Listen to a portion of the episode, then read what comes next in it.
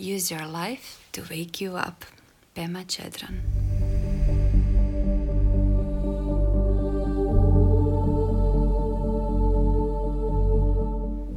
Hej divni ljudi. Um, nastavno na prošlu epizodu gdje sam govorila o uroti koja je za nas, što smeta našem putu duše i kako možemo okrenuti perspektivu težine života ako teške trenutke vidimo kao portale koji miču bespotrebnost našeg puta za svrhu našeg puta. Danas želim podijeliti s vama nešto o toj svrsi i zadatku koji nam je dan u ovom životu. Dok je retro Merkur ulazimo duboko u sebe, ali se baš tu otvaraju i mnoge teme s kojima ponekad poželimo odmah raditi. Nekako mislimo kad smo nešto novo otkrili da se odmah iziskuje od nas i akcija. Ali je jako važno sada osvijestiti da dok je period otvaranja tema ne moramo ništa s njima. E, mislim, znači ne moramo ulaziti automatski u nikakve akcije, ali zato imamo divnu priliku pisati o svemu što nam se otvara, kontemplirati i doći do mnogih uvida koji će nam služiti kad bude vrijeme za akciju. Jako je interesantno što imamo potrebu odmah skočiti kad nam dođe neka wow spoznaja, prvenstveno govorim za sebe, i onda se ubrzo razočaramo jer nije teklo kako smo mislili da će teći. Mala je nit između velike sreće i velike nesreće, između uskita i razočaranja, ali pronalazak sredine je suština života, tamo gdje je mir i blagostanje. Na ovo putovanje svaka duša dolazi s nekom namjerom, ali mnogima ona ostane skrivena ispod nesvjesnog, pa do kraja života ne dođu do srži putovanja ili se pred sam kraj života probude i shvate da su sami sebi stali na putu. To naše nesvjesno je naša sigurna zona. To je ona toplina poznatog, ušuškanost, ono što smo životima prije prolazili i ovom životu nam ide s lakoćom. A kad osjetimo poziv duše u nešto nama sasvim novo i neobično, događa se da glava krene vrtjeti onu staru pjesmu koja će nam olakšati na način da ćemo odustati, posustati, odugovlačiti, negodovati i slično. Meni je bilo uh, ovo sve puno jasnije kada sam saznala kroz Jyotish astrologiju uh, zapravo da nešto što je meni kroz prošle živote uh, išlo u ovome životu zapravo mi je to poznato i sigurno.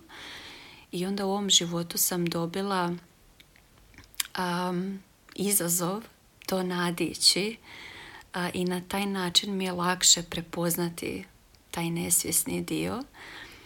Um, i ne događa se sve kao u nekom filmu da mi imamo sada tu bad guys, good guys pa silom želimo da dođemo do nekog happy enda. Um, događa se sa opravdanim razlozima i vjerujem da će sad služiti vam ovo što ću reći jer je meni olakšalo proces kad sam došla do saznanja da sva ta usporavanja našeg uma, sva bol koja proizlazi iz nesvjesnog dijela, naše traume, krivnja, sram, osjećaj manje vrijednosti nije tu da bi nas zadržalo u zoni komfora, znači svemu tome poznatom što smo kroz živote prolazili. Nije da da mi ne mož, nije tu da mi ne možemo uspjeti, nije tu da nas zaustavlja i nije nekakav negativac. Ono samo jeste. To je što je i tu je da nas zaštiti. To je naša poznata zona. Ali u trenutku kad mi osvijestimo misli, kad osvijestimo trenutak gdje odgađamo, gdje nalazimo izlike, opravdanja, lakoću ostanka u tome gdje je sigurno i znano i tu kreće proces. Baš tu kreće proces kada si osvijestimo taj dio. Za taj dio može biti onako gdje se dvoumimo, gdje ne možemo doći do odgovora. Jednostavno nas drži na mjestu. Znači ostanemo kao zakočeni i imamo sva opravdanja, milion pitanja. to može izgledati ta situacija doslovno da smo mi onako kao filozofi koji pokušavamo otkriti što nam je činiti. Zapravo samo, samo tu tapkamo na mjestu i ostajemo gdje nam je poznato. Poznato nam je promišljati, poznato nam je a, pokušavati dokučiti neki odgovor. A to je sve samo naša zaštita, ali svijest pokreće proces koji nas mijenja.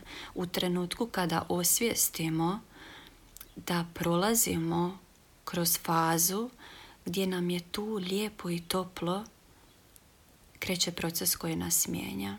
Daću nekoliko primjera.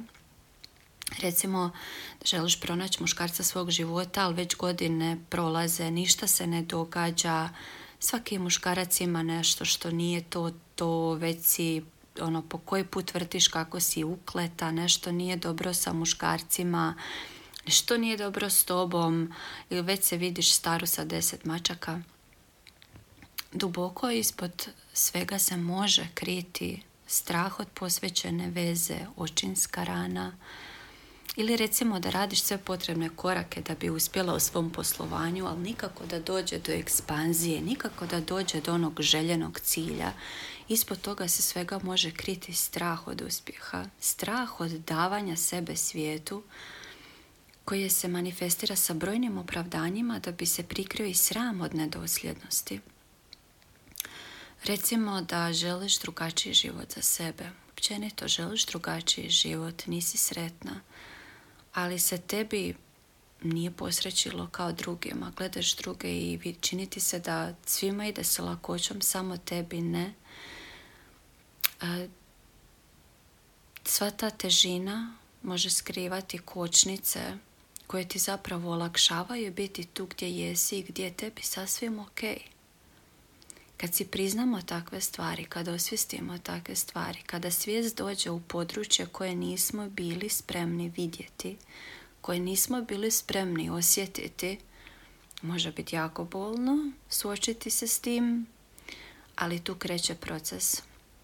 To je ono kad prst uperimo u sebe, u svoje dubine i nekad možemo reći, ma da, znam da je do mene, ali nam je teško ući u tu dubinu i otkriti što je, što je to da bismo mogli osvijetliti. I to ne znači da ćemo mi sad odjednom potpuno, kad krene proces, izaći iz zone komfora i preokrenuti život, ali sviješću kroz dan počet ćemo uviđati svoja opravdanja. Počet ćemo vidjeti sva odugovlačenja. Vidjet ćemo koliko puta uperimo prstu u nešto drugo. U prijateljicu, u mamu, u tatu, u kolegu na poslu, u nekog na Instagramu, nije važno. I vidjet ćemo, zapravo osvijestit ćemo si toplinu mjesta gdje jesmo i da nam je tu lako biti, tu gdje nam je znano, gdje smo zaštićeni, ali sa velom boli. I tu gdje smo zaštićeni nije loše, kao uvijek. Nema loše dobro. To je sve za nas. Upravo taj, e, taj period osvješćivanja, upravo sve to što nam je došlo u život, kao što sam pričala o prošlom životu, je došlo za nas. Ali svješću otpuštamo kočnice, mičemo te barijere, skidamo slojeve i dolazimo do duše koja u ovom životu želi sijati svojim punim sjajem i osjetiti drugačije iskustvo koje je možda sasvim novo i drugačije iz tog razloga jeste zastrašujuće jer moguće da e, je upravo ovaj život prekrednica gdje mi prekidamo neke stvari koje nismo nikada iskusili. I možda je to znači novo i nešto drugačije gdje mi jesmo sa divnim partnerom, gdje jesmo voljeni, gdje jesmo uspješni, što god, što god to za tebe bilo. Ajmo sagledati zonu komfora kao početnu točku putovanja gdje smo u poznatom okruženju navika i navikama, ali nam je ovaj život dan da unatoč svim preprekama otkrijemo ljepotu puta i pustimo se procesu otkrivanja sebe kroz strahove, kroz traume, prepreke, težine, kroz stisnutost, kroz mrak, kroz odbačenost, ta, ta odbačenost, usamljenost, put duše, duhovni put, proces individuacije, nazovimo ga kako god želimo, nadići možemo sve, jer da ne možemo, ne bi nam to bilo dano u ovom životu. Ne bi. Svjesno proživljavanje težine je vježba kroz svaki trenutak u danu. Hvatanje svojih misli koje odugovlače opravdavaju krive druge, ma krive Boga, krive Boga što nam je ovako teško i što ne možemo nikako doći do onoga što mi želimo. Ali znate ono kako uvijek kažu, ako je želja tu, znači da je moguće.